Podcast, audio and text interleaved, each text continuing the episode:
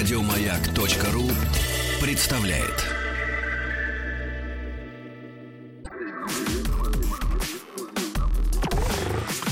Двадцать два. Объект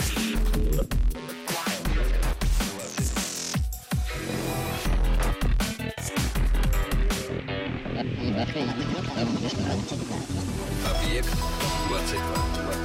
22. Объект 22. Ученые провели повторную датировку останков австралопитека, обнаруженных в пещерах Стеркфонтейн в ЮАР, и выяснили, что найденный там австралопитек является ровесником Люси, прародительницы человечества. Останки были найдены еще в прошлом веке, но из-за того, что скелет пережил процедуру перезахоронения, ученые испытывали сложности с его датировкой. И вот теперь выяснилось, что возраст Литлфута, так его назвали, составляет 3 миллиона 670 тысяч лет, что и делает его ровесником э, Люси, прабабушки человечества. Правда, вопрос про бабушки тоже в прошлом. Теперь древнейшим считается общий предок человека и обезьяны, обнаруженный в Эфиопии в 1994 году. Ну, до прабабушек мы тоже как-нибудь доберемся. Пока же я, Евгений Стаховский, будем начинать.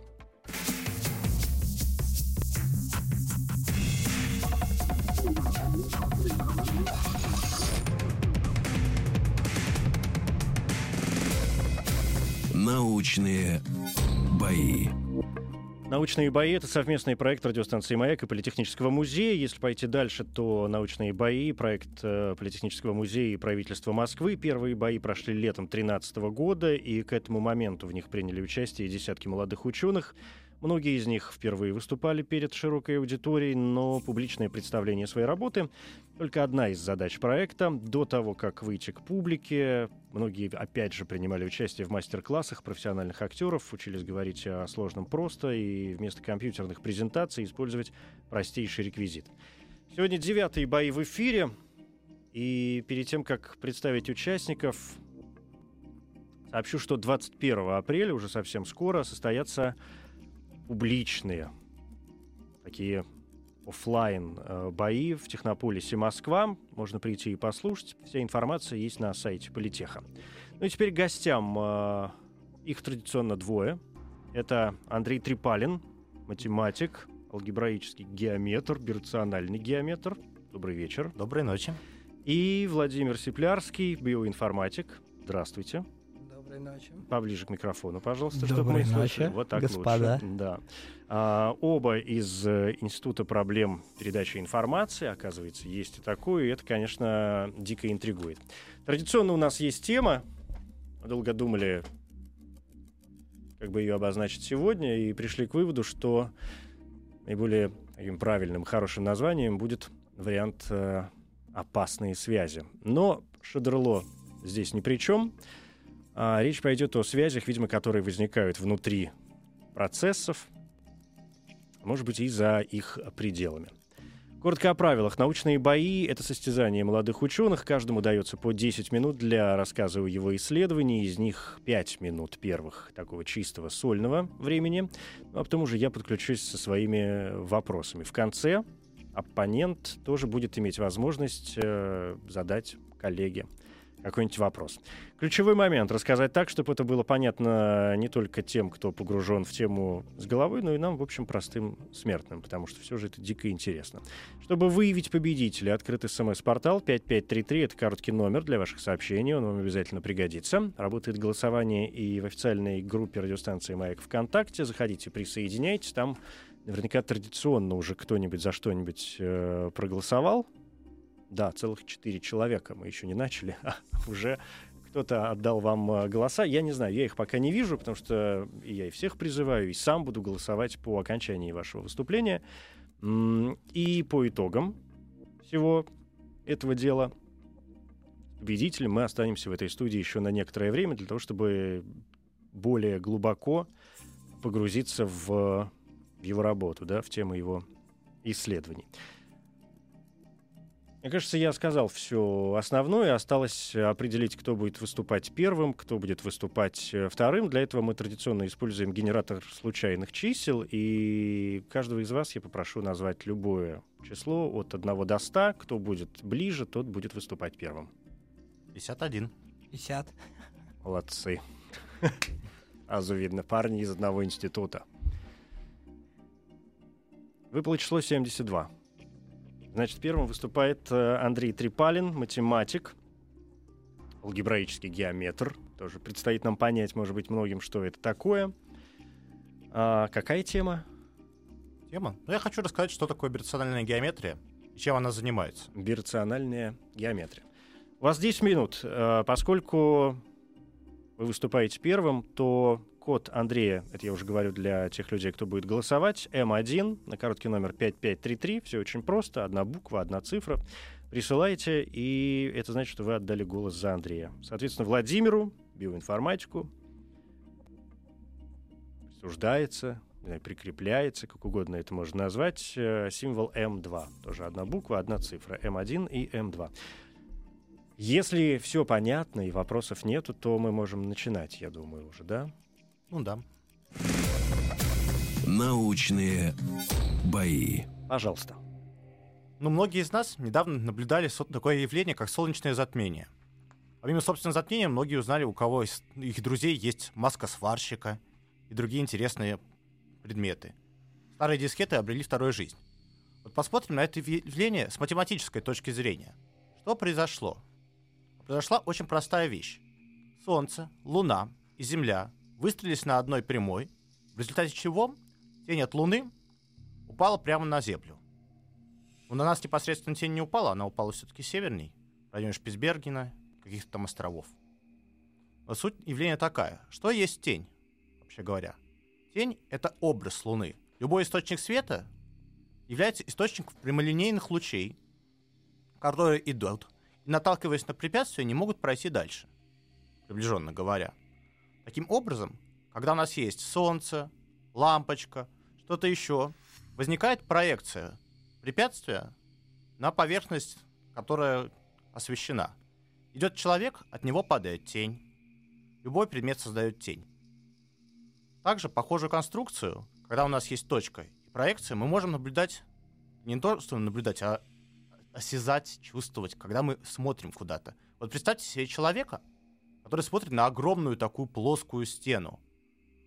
Стена — это плоскость. У человека, каждого из нас, есть глаз, у некоторых два. Что происходит? Лучи света, отражаясь от поверхности стены, попадают человеку прямо в глаз, и мы видим изображение.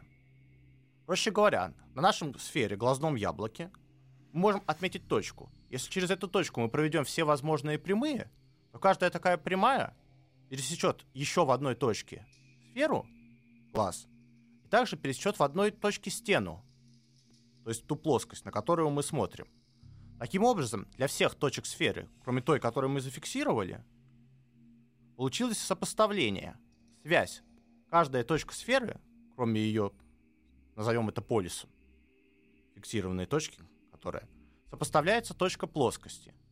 Причем при этом сопоставлении сохраняются многие хорошие свойства – Например, прямая, нарисованная на этой стене, будет э, отображаться на нашей сфере как дуга окружности, проходящая через полюс, через фиксированную точку. Такое сопоставление является простейшим примером бирациональной эквивалентности, когда мы можем выкинуть из двух разных поверхностей некоторое количество точек, в общем случае даже кривых каких-то, а то, что останется, окажется одинаковым – то есть можно будет это сопоставить между собой. Установить связь. Установленная нами связь, таким образом, между плоскостью и сферой, задает простую структуру на сфере. А именно, плоскость — это простейшая вещь мире, на которой есть координаты. Можно двигаться направо налево, вверх-вниз.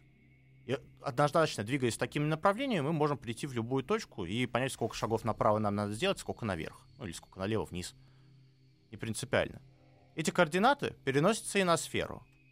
Точно так же, если мы можем установить такое соответствие, не обязательно между двумерными объектами, это могут быть объекты из старших размерностей, между нашим пространством, в котором заданы координаты, между пространствами высших размерностей, то объект, между которым это соответствие устанавливается, рациональная эквивалентность, называется рациональный.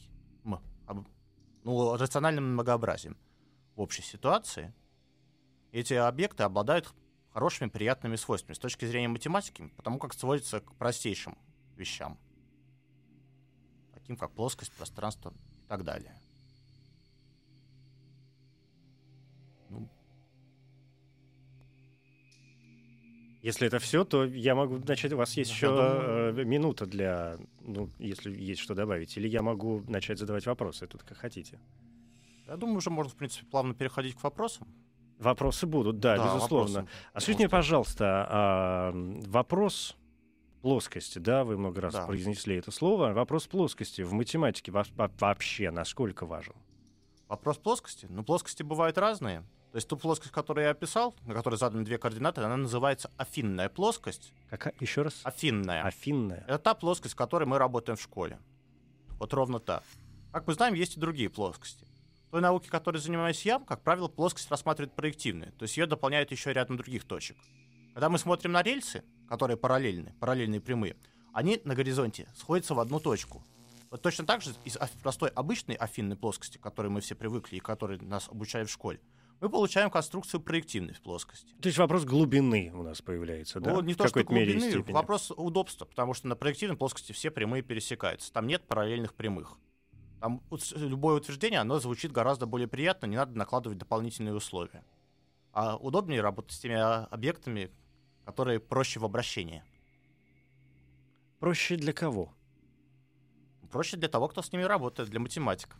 Но это Кому, пон... Кому-то удобнее работать с афинной плоскостью, угу. кого-то интересует плоскость Лобачевского, где наоборот у нас помимо параллельных прямых есть еще и расходящиеся. А в чем вот эта ключевая разница все-таки? Ну, я понимаю, что между этими плоскостями, конечно, разница, по крайней мере, воображаемая. Мы можем себе ее представить, да, даже не, погруга... не погружаясь в какие-то там частности. А вот именно с точки зрения работы, да, вы говорите, что кому-то удобнее работать с такой, кто-то предпочитает работать с другой. Вот это предпочтение, оно складывается из чего? Оно в первую очередь основано на методами, которые использует человек в своей науке, той части математики, которой он занимается. То есть методы бирациональной геометрии, они предпочитают работать с замкнутыми поверхностями, то есть такое, Например, что, условно говоря... Такое замкнутое? Замкнутое, но это та же проективная плоскость. То есть на бесконечность там уйти нельзя. Если мы куда-то уйдем, то мы вернемся с противоположной стороны. В этом идея. Угу. То есть у них нету там ни границы, у них нету таких как бы бесконечных объектов, все так довольно просто и банально. Так, а не замкнутая? А не замкнутая это, например, наша обычная плоскость, когда мы можем идти в любую сторону, и никуда эта прямая нас не приведет мы не вернемся обратно никуда, это и будем идти до бесконечности. То есть вот то пространство и та плоскость, куда э, ваш луч света устремляется, да. это, в общем, такая э, безграничная история. А можно считать как безграничный, как и безграничный, потому что отличаются эти две плоскости, проективная и афинная, только добавлением прямой на бесконечной удаленности. Выбросив эту прямую, мы получаем бирациональное преобразование, когда большой кусок совпадает. Большой угу. кусок это все за исключением там точек или каких-то кривых. Угу. Пока вы рассказывали а, об основах вот этих, у меня сложилось впечатление, что во многом это все какой-то метод исключения, когда вы берете множество разных, не знаю, точек, элементов, плоскостей, рельсов, как угодно это все можно называть, в итоге отбрасываете постепенно те, которые не подходят вам для конкретной какой-нибудь задачи. Которые мешают мне, да, это исключение. Как понять, что они мешают? Ну, то есть как происходит этот процесс? понять, что мешает? Ну, да. есть разные методы. То есть есть даже понятие такое исключительная кривая. Что это такое? Это кривая, вот мы представим, вот если любые две прямые, они имеют одну общую точку, ну, на проективной плоскости, скажем, да? Это мы помним со школы. А, со школы еще да. можно там, кто-нибудь помнит, что там, условно говоря, квадратное уравнение имеет два корня. Ну, иногда не имеет корней, но это другая история. Иногда один корень, но он как бы кратный, там происходит касание. А вот если рассмотреть исключительную кривую и задать вопрос, а сколько вот она, как она сама с собой пересекается, то оказывается, что она сама с собой пересекается в минус одной точке. То есть, что и вот такое... здесь начинается математика. Ну, Потому да, что что да. такое минус одна точка? Как, как может что-то пересечься с чем-то, пусть даже сам с собой в минус одной точке? Здесь начинается математика. И это тоже как раз основное такое бирациональное преобразование на поверхностях. А почему называется бирациональное? Бирациональное, потому что би это в две стороны, А рациональная — это, собственно, рациональная параметризация. Когда у нас есть наша обычная плоскость, на ней есть точки, ну, они заданы координатами, там, допустим, рациональными числами. Мгм. И возникает параметризация, когда мы эти координаты можем перенести на какую-то другую поверхность с гораздо более сложной структурой. Сейчас задам вам вопрос, который я, честно говоря, не очень люблю, но есть моменты, когда действительно хочется понять, для чего вот это все нужно и где это используется. В алгебраической геометрии, в частности, бирациональная геометрия, она имеет много предполож- при- приложений прежде в других науках. В частности, это современная математическая физика, которая непосредственно связана с реальностью. То есть математические физики, они очень любят посещать семинары алгебраических геометров. Их интересуют и вопросы рациональности, потому что когда у них есть какие-то пространства модулей, которые параметризуют что-то, если оно что-то является рациональным, то это устроено просто и всегда приятно знать про это. Когда удается это доказать методами бирациональной геометрии, то физики становятся счастливы. Также алгебраическая геометрия и бирациональная геометрия, в частности, могут использоваться, например, в такой сфере, как кодирование. Когда мы- Кодирование чего? Кодирование информации, защита информации. Мгм. Когда у нас есть какое-то сообщение, которое мы не хотим, чтобы знали все подряд, либо которое нужно для удобства как-то изменить. Происходит, например, при связи по телефону тому же, цифровая связь, радио. То нужно каким-то образом это закодировать, изменить информацию, установить связь, соответствие. Вот эти связи, соответствия, они очень хорошо устанавливаются с помощью различных абстрактных математических конструктов. А какой-нибудь космос, космические технологии, компьютерные технологии? Ну, в компьютерных технологиях это скорее можно применить. В космических тех- технологиях там используется все-таки современная физика. Как туда вот приложить алгебраическую геометрию, я не знаю. Но то, что современная физика говорит про то, как космос устроен в принципе, какие там возникают эффекты, Мгм. это та область, в которой стыкуется непосредственно с алгебраической геометрией. А потом физики становятся счастливы. Это я Потом понял. Да, у нас, у нас счастливы, да. закончились 10 минут. Спасибо большое. Андрей Трипалин, э, математик, э, бирациональный геометр. Звучит очень серьезно. И напомню, что номер для голосования 5533, короткий М1 на этот номер, СМС, если вам понравилось э, выступление Андрея.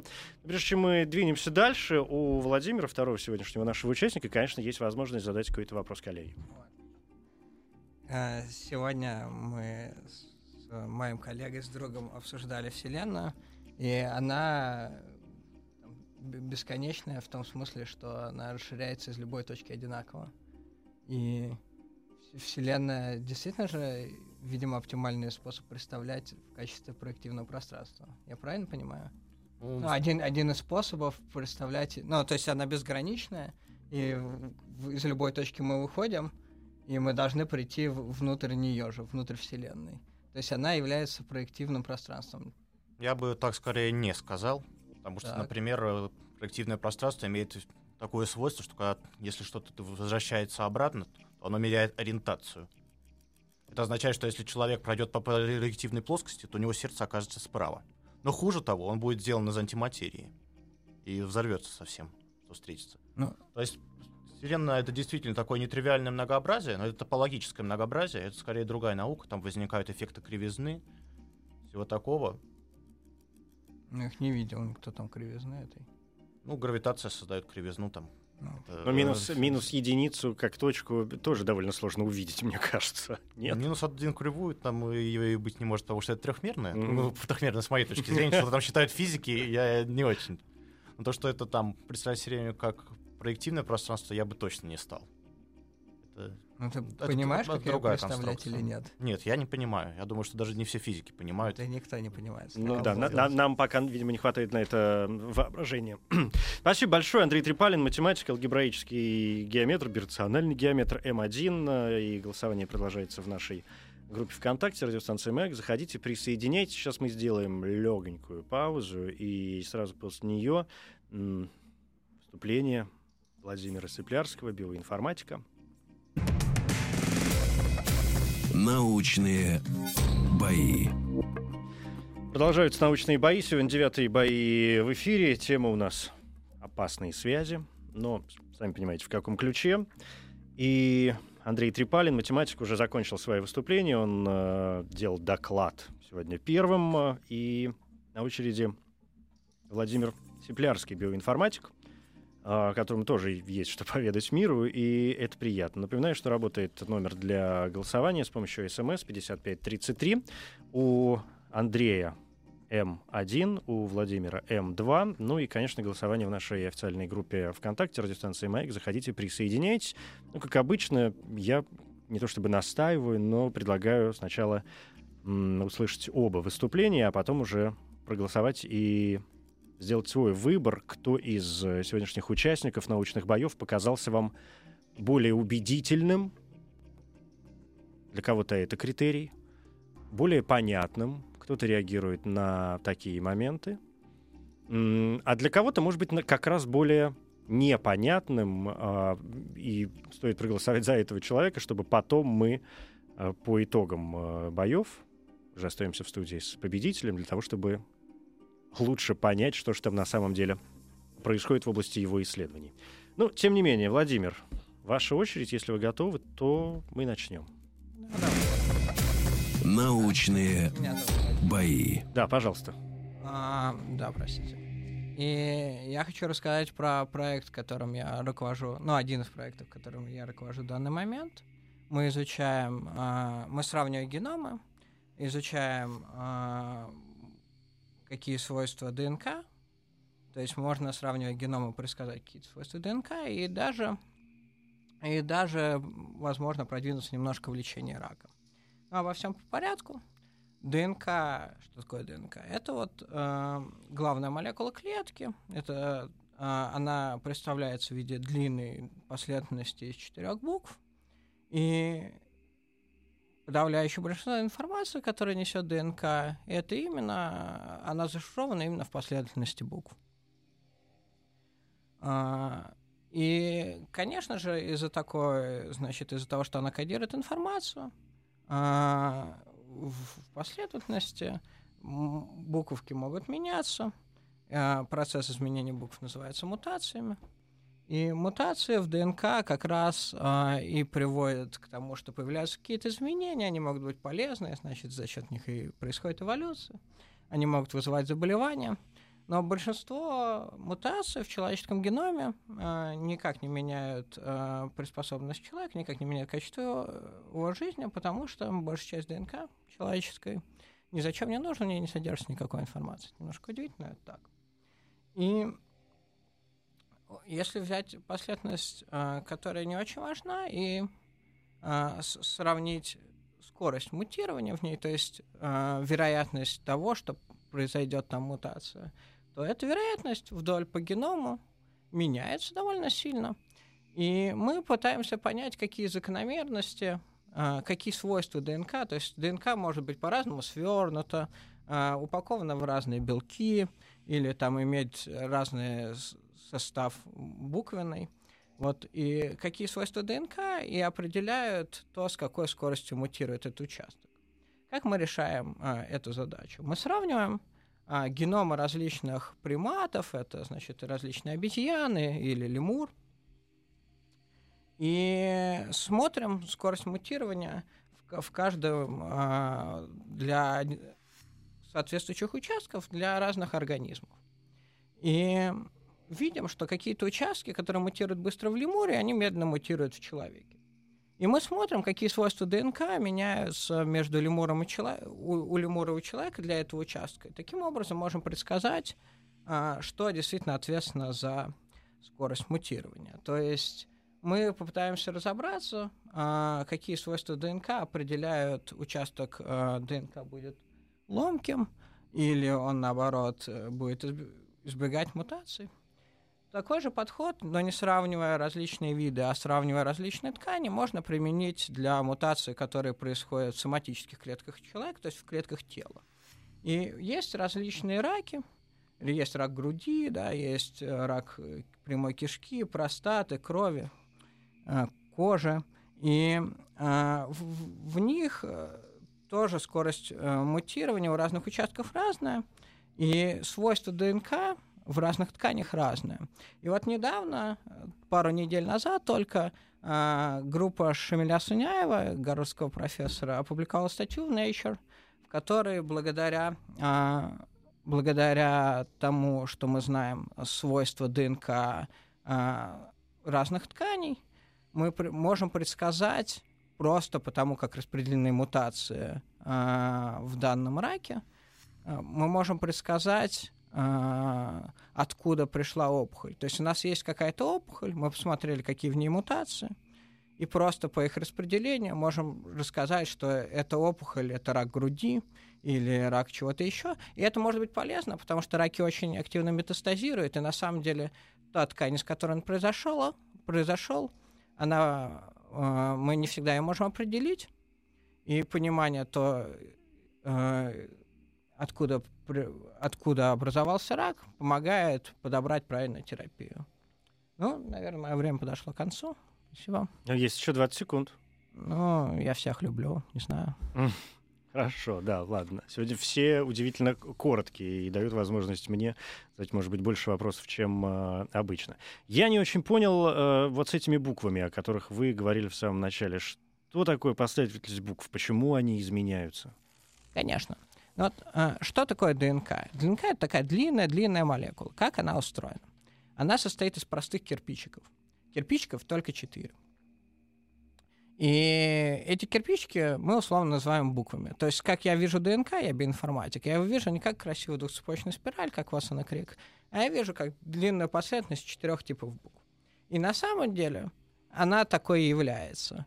То есть, когда... Ну вот что, в ДНК закодирована информация, и клеточка ее читает, и за счет этого и функционирует. И есть специальная машинка, которая идет по этим кирпичикам, и в зависимости от их последовательности превращает их э, в другие функциональные молекулы, которые обеспечивают работу клетки. Поэтому и разные буквы. Но по поэтому... Или что, вы, или что вы вкладываете в понятие буквы тогда? Нет, есть четыре кирпичика. Угу. Кирпичиками я понял, да. Ну вот, мы запускаем машинку, и она превращает последовательность этих кирпичиков взаимно однозначно, она их переводит. То есть она один код превращает в другой код. Она превращает один код в другой код, а другой код это как раз и есть функциональные молекулы белки, которые э, которые и по сути есть наша клетка. Да, понятно. Потом мне очень понравился вот этот пассаж про, том, про то, что э, ну что значит ни зачем не нужно большинство чего ДНК ни зачем большая не часть нужно. ДНК. большая часть ДНК ни зачем не а ДНК расшифрованные окончательно и бесповоротно. Конечно. Нет, но сейчас, э, сейчас прочитать геном человека стоит 2000 долларов. Например, в нашей лаборатории э, прочитано несколько десятков геномов э, рака печени. Э, ну и плюс мы занимаемся всякими чуть, чуть более интересными, значит, с биологической, с фундаментальной точки зрения вопросами. И мы прочитали там геномы гриба шизофилума, Э, мы прочитали геномы значит, растения гречихи, капсела — это вот пастушья сумка, угу. и, все, и все такое. То есть сейчас геномы читать это просто и легко, и действительно геном человека прочитан, то есть то, какие кирпичики в нем лежат, мы знаем абсолютно точно. Как он работает, мы знаем довольно неплохо, но не до конца. Что мешает узнать до конца? От чего это зависит, вот это знание и но, ваше продвижение но, в этой области? Да, то есть э, ДНК, она, то есть мы уже знаем, какие кирпичики в нем стоят, но мы э, эти кирпичики, их, их понятно даже как декодировать, но непонятно в какой момент они, какой-то конкретный участок начинает читаться. И э, это... Но это вот тот самый элемент связи. То есть, если мы представляем кирпичики, да. то должен быть и цемент, который, который их скрепляет. Но то есть, нет, смотрите, ДНК это текст, кир, кир, кирпичики это буковки. Угу. И есть, э, значит, дешифратор, который превращает их в другие молекулы. Это понятно, да. И э, в тот момент, какой участок мы будем в данный момент расшифровывать, э, это до сих пор довольно уже неплохо понятно, но до сих пор не полностью э, исследовано. Да, хорошо. А, я правильно понял, что вы занимаетесь в первую очередь э, людьми, но не только людьми? Ну, я начинал как популяционный генетик мухи, но сейчас я в основном занимаюсь людьми, да. Ну и там всякими другими приматами. То есть это к вопросу о пользе ну, исследований? А, ну да, да, да. То есть действительно, вот иногда бывает, что э, исследования на, э, на, по, по сравнению каких-то э, организмов, там, шимпанзе с человеком, все такое довольно фундаментальное, приводит к каким-то практическим решениям по по пониманию того, как лечить какое-то конкретное заболевание. Вот в недавней работе своей, э, которую я рассказывал на, на предыдущих научных боях, мы э, э, действительно, сравнив геном человека и шимпанзе, поняли, как образуются мутации, вызывающие наследственное заболевание, синдром Костелла. Это там ужасно. То есть вы, случ- вы случайно это поняли? Нам немножко или, повезло. Или вы ожидали все-таки какой-то реакции? Нет, мы занимались фундаментальными вопросами, мы пытались исследовать действительно, как устроен мутационный процесс, и оказывается, что этот конкретный мутационный процесс, он вызывает синдром Костелла. Нам немножко повезло. А часто вот так исследования приводят к каким-то неожиданным результатам? Ну, когда вы пытаетесь понять, э, когда вы пытаетесь понять какие-то фундаментальные процессы, Конечно, э, с большой вероятностью это может пригодиться, может быть, не сегодня, но завтра. Поэтому действительно там, каждый раз подходить к ученому, значит, дергать его за лацкан и спрашивать, э, зачем нужно ваше исследование, но надо быть немножко близорукими, то есть надо оставить человека в покое, и действительно фундаментальные исследования довольно часто, ну, по крайней мере, в биологии, я не знаю, там исследования космоса вряд ли к этому приведут. Нет, ну это совершенно понятно, что в биологии, вы, конечно, устремлены в будущее. В, это, в, это в биологии ясно. они действительно просто там могут через два года принести плоды, а могут и внутри одной и той же угу. работы. Да. У нас закончились 10 минут. Мы, как всегда, перешли чуть-чуть за, но всегда даем возможность э, закончить э, тему, рассказ, чтобы не прерываться на полусловие. Э, Андрей, Ваш вопрос Владимиру. Да, у меня есть один вопрос. Вот смотри, ты рассказывал, что, условно говоря, по тому, как, где именно были найдены мутации, можно сказать, какой вид рака. То есть, получается, если они происходят в каких-то местах, то это места, которые функционально не важны для данного органа. Правильно я понимаю, что если они происходят в важном месте, то в этом случае эти клетки просто вырубаются, уничтожаются?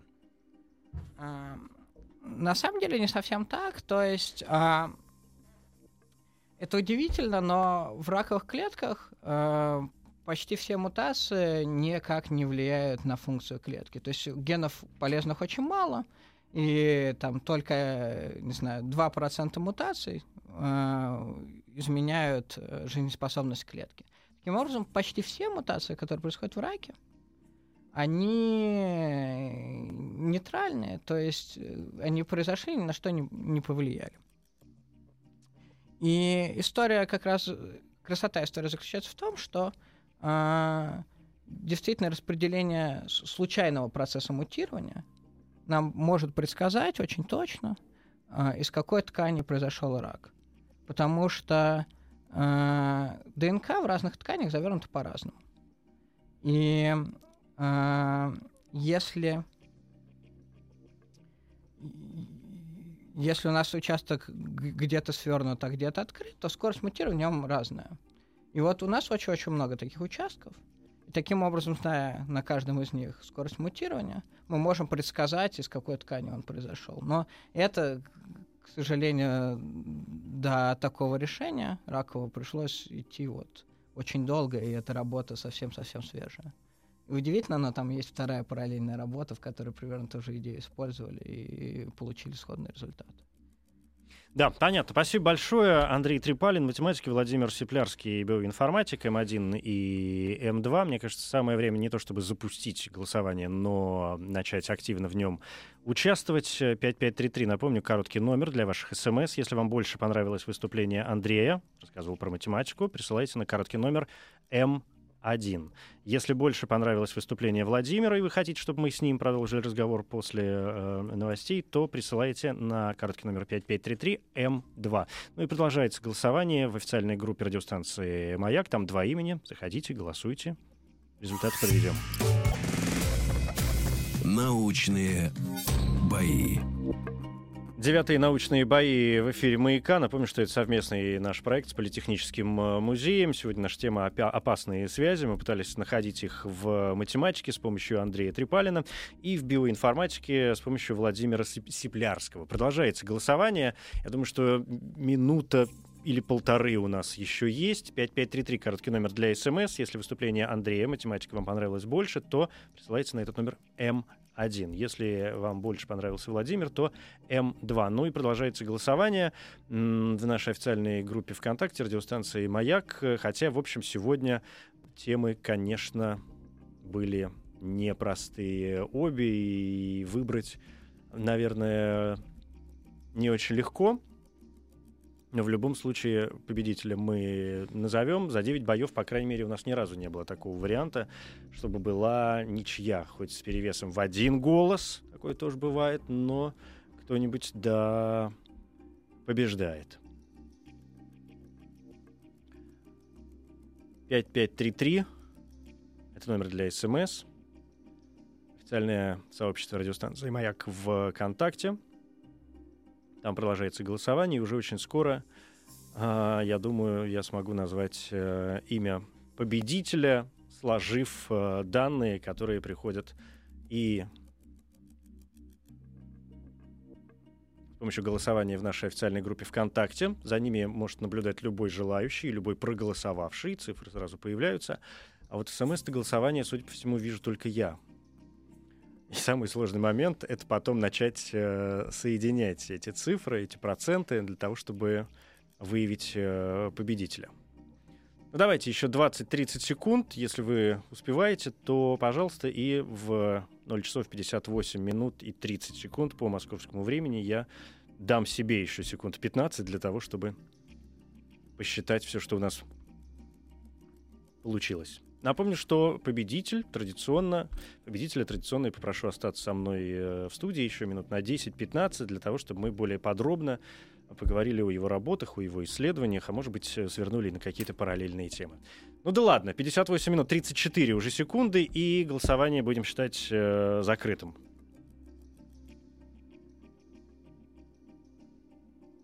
Насколько я понимаю, ВКонтакте у нас сейчас поровну. СМС.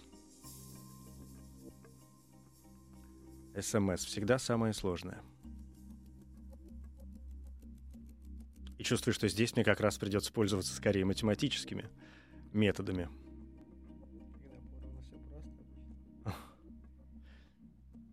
Но тем не менее, да, я думаю, что с э, именем понятно, и я готов э, назвать имя победителя сегодняшних девятых научных э, боев в эфире.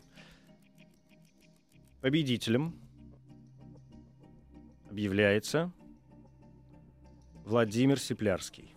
Да, биоинформатика сегодня как-то победила математику. Сопляк. Да, Андрей, спасибо вам большое, было очень увлекательно. Я бы с удовольствием с вами еще пообщался, чтобы окончательно понять вот то, о чем вы рассказывали. Это дико увлекательно, честное слово. Я не ковлю душой ни секунды. Ну а с вами, Владимир, не прощаюсь. Объект 22. Научные бои. Это «Научные бои». Я Евгений Стаховский и Владимир Сиплярский, биоинформатик из Института проблем передачи информации. Все правильно? Да, да, все. Да, победитель сегодняшних наших э, девятых боев э, в эфире. А, я каждый раз задаюсь вопросом, у нас побеждает, когда человек все время становится интересно, ну, кто на что реагирует, на какие точечки победителю удается нажать там у слушателей, чтобы они проголосовали именно э, за него. Сегодня, мне кажется, был очень сложный выбор, потому что обе науки и оба рода деятельности очень непростые, по крайней мере, для неподготовленного уха. И выбрать, а выбирать между сложными вещами всегда сложнее, чем выбирать между простыми. Мне кажется, что, может быть, и в ваших исследованиях такие как раз моменты, они присутствуют. Когда нужно делать какой-то выбор. Вы же делаете какой-то выбор? Делаю какой-то выбор микрофону поближе. Да, да, да, да. Мы постоянно делаем какой-то выбор. Это выбор. Например, чем заниматься. Отлично. Нет, после такого вопроса действительно можно дискуссию повернуть в совершенно любую сторону. В любую, абсолютно. Беззастенчиво воспользуюсь. А, действительно, мы делаем постоянно какой-то выбор. Например, чем заниматься. И, а, на мой взгляд, а, в биологии происходят какие-то э, совершенно удивительные вещи. А А, в биологии вообще? Да, да, да. Ну, то есть а, биология, а, она очень сильно сейчас ч- часть геномная увеличена. То есть сейчас люди действительно очень-очень много делают данных по геномике, потому как устроено, какие последствия ДНК есть у каких организмов или в каких заболеваниях. И немножко обидно, что за последние пять лет действительно количество думающих э, биологов очень-очень упало, и сейчас ты открываешь статьи, ну, как устроена современная наука, биология, ты постоянно, ты, ты постоянно читаешь статьи и пишешь статьи, то есть форма научного общения, это действительно происходит через научные журналы, то есть ты То есть все на бумаге. всё- всё- ну, огромное сообщество, много, много денег, высокая конкуренция, действительно все через бумагу, да, действительно там журнал очень э, иерархически устроен. Вот, но а, история, значит, про то, как биология изменилась, ну, на мой взгляд, поучительная. То есть биология стала такой немножко быдлонаукой в том плане, что э, очень много грубой силы стало применяться. То есть есть огромное количество сильных лабораторий с сильными учеными, имеющие огромное финансирование, которые действительно вместо того, чтобы делать какой-то тонкий анализ данных, тонкие какие-то выводы о том, как устроены процессы, они делают просто очень дорогие эксперименты, ничего не значащие, но просто генерирующие данные, которые впоследствии можно будет а- анализировать. Но пока такого не происходит, и действительно просто ребята генерируют и генерируют и генерируют и генерируют данные. И, ну, не знаю, со стороны немножко на это смотреть больно. Но вы же сами сказали во время своего выступления, что, понятно, и биология, наверное, как любая наука, устремлена все-таки в будущее, и если люди генерируют э, данные, то действительно, может быть, эти данные когда-нибудь могут пригодиться для следующего поколения ученых, которые возьмут вот э, эти вещи, эти наработки и скажут, о, парни молодцы. Конечно, так и будет. То есть, кон- конечно, эти данные через какое-то время пережуют, переварят, но если не изменится технология, если будет какой-нибудь еще технологический переворот, все эти данные выкинут и сделают новые. Э, С другой стороны, я не знаю, как действующим ученым, немножко обидно быть в такой среде и, и конкурировать. Ну, то есть, мы сейчас подали работу в журнал, где сре- средняя стоимость опубликованной работы, но я думаю, что несколько сотен тысяч долларов. То есть журналы публикуют работы платно. Нет, нет, нет. Стоимость э, проделанной работы. То есть вы сделали... эксп- эксп- У вас есть То научная есть стоимость группа. эксперимента, я да, понял, да, сто- да, сто- да. сто- стоимость Мгм. эксперимента, стоимость работы научной группы, стоимость коллабораций. Вот. А мы по- подали туда работу, которая, на которую потратили зарплату трех российских ученых. И... Видимо, не самую большую, в- не Ну, то что в мире, но и в России. Ну да, нет, Мгм. конечно, к вам без Ролекса пришел. И Ну это пока. Это пока, да. Вот. Ну и то, то же самое, сейчас мы подаем э, статью еще там в Nature, в лучший журнал, потому что нам удалось какой-то открыть раковый механизм. И э, действительно, там средняя стоимость работы, но я не знаю, в, в районе миллиона долларов. И Это все гранты? это все большие гранты, международные проекты. То есть есть вот проект Encode, у которого, который просто, ну вот это, на мой взгляд, он действительно пр- продвинул науку, сделав кучу данных, потому что люди действительно стали лучше понимать немножко, как устроен геном. Но, с другой стороны, это самый быдло проект, потому что этот, ну, Encode стоит сотни миллионов долларов, сотни. Может быть, уже за миллиард перевалил. И А почему так дорого? люди делают очень-очень много экспериментов, очень-очень много данных. То есть анализ данных стоит гораздо дешевле. Мгм. Но есть, есть какие-то тонкие работы, которые из этого выросли, действительно совершенно интересные. Вот Ша- Шамиль Синяев, которого я уже сегодня упомянул, сделал там а, по данным уже готовым раковым, а, он смог исследовать а, систему, которая делает мутации, просто смотря на последовательности. На мой взгляд, это там очень красиво. Не, не, не делал никакие там свои специальные данные, и получилась красивая работа просто по анализу того, что уже есть. Но а, очень, очень часто ребята вместо того, чтобы действительно достать информацию из того, что уже э, есть, и надо просто как-то это осмыслить.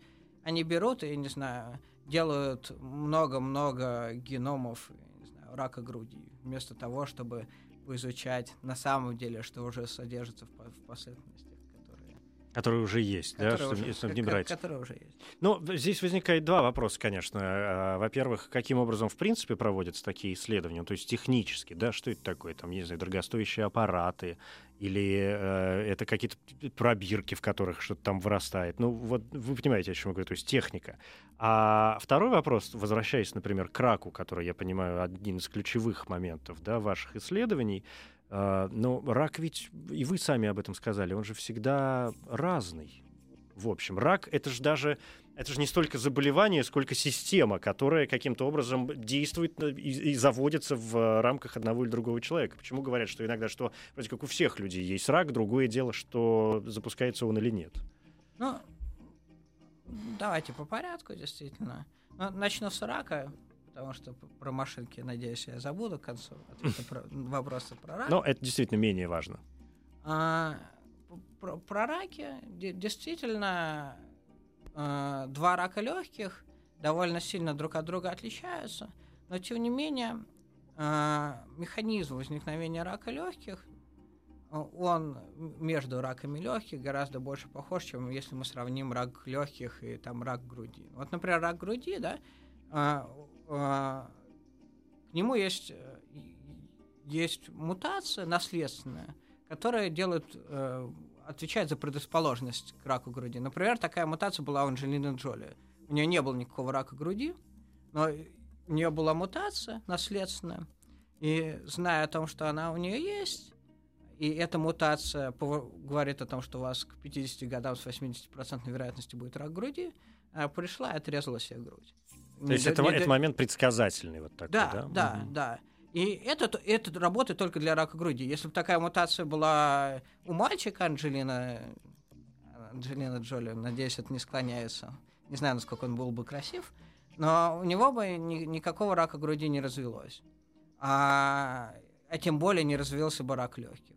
И там мы знаем же, да, что рак легких связан с курением, рак кожи связан с облучением ультрафиолетом. И это на самом деле все видно. То есть сейчас работая с, с раковыми последовательностями, я глазом вижу по мутациям, можно рассказать, какой рак. То есть, если это ультрафиолетовый рак, там характерные очень мутации вылезают. Если это э, рак груди, это другие мутации. Если это рак крови, это третий класс мутаций. Это все, все делает. То есть это уже такие разработанные и вполне понятные вещи, на ваш взгляд, да? Я правильно понимаю, что э, вы в своих работах действительно очень сильно завязаны на медицину? Ну, э, это забавная история. То есть мне ни, ни, никогда не казалось, что там важно, чтобы ну, твоя научная деятельность приносила какую-то практическую пользу. И тем не менее, я действительно в последнее время переключился. Вот я занимался популяционной генетикой, такой совсем фундаментальной. И я переключился на более медицинские проекты, потому что э, они более модные. И э, не то чтобы я очень слежу за модой, но там действительно сосредоточены лучшие данные, лучшие умы. И конкурировать с ними э, интересней. Про, про, просто, ну, то есть это планка... просто интереснее, да. просто более живая область. Просто действительно, ну, просто там варится действительно интереснее. Ну, а во-вторых, здесь есть ведь еще два пункта, помимо вот этого интереса, потому что когда мы говорим о человеке и о медицине, например, это означает, что мы действительно, вы приносите там реальную пользу, а во-вторых, медицина — это всегда вопрос денег. Ну, конечно, то есть, э, ну, как устроена карьера биолога. Как устроена карьера биолога в России, я этого не, не понимаю. Надеюсь, это не понимает никто. Это все равно, что понять, как устроена Вселенная, как устроена карьера биолога за границей, да, что э, вы получаете место в хорошей лаборатории. Если у вас исследования задаются, то вы дальше можете либо идти становиться профессором, либо вы можете пойти в индустрию. То есть вы идете в фирму ну, и в там... непосредственной разработке, да, да? в разработку. Угу. Если вы занимались медицинскими вопросами, там, раками, то у вас будет просто в медицинской фирме сразу огромная зарплата, и вы будете, значит, обеспеченным человеком. Такое, Такое, С печалью как-то, да, прозвучало. А приходится выезжать куда-нибудь? Происходят какие-то конференции, обмен опытом? Ну, конечно. Какие-то исследования параллельные? Конечно, да. То есть сейчас, например, а, ну вот я веду несколько проектов, и проект по ракам, который я сейчас веду, он делается, ну, я физически нахожусь в Москве, но там, иногда выезжаю, но все-таки основное время провожу в Москве подавляющее а он делается в первую очередь в тесном сотрудничестве с э, группой в Женеве. И основное, основное там время дискуссии это э, разговор с ребятами, с, с коллабораторами из Женевы. Бывают ситуации, когда вообще много споров в э, ваших вот этих взаимоотношениях и исследованиях? Не, ну там пока я занимаюсь проектами, которые придумал я, и основную часть работы сделал я.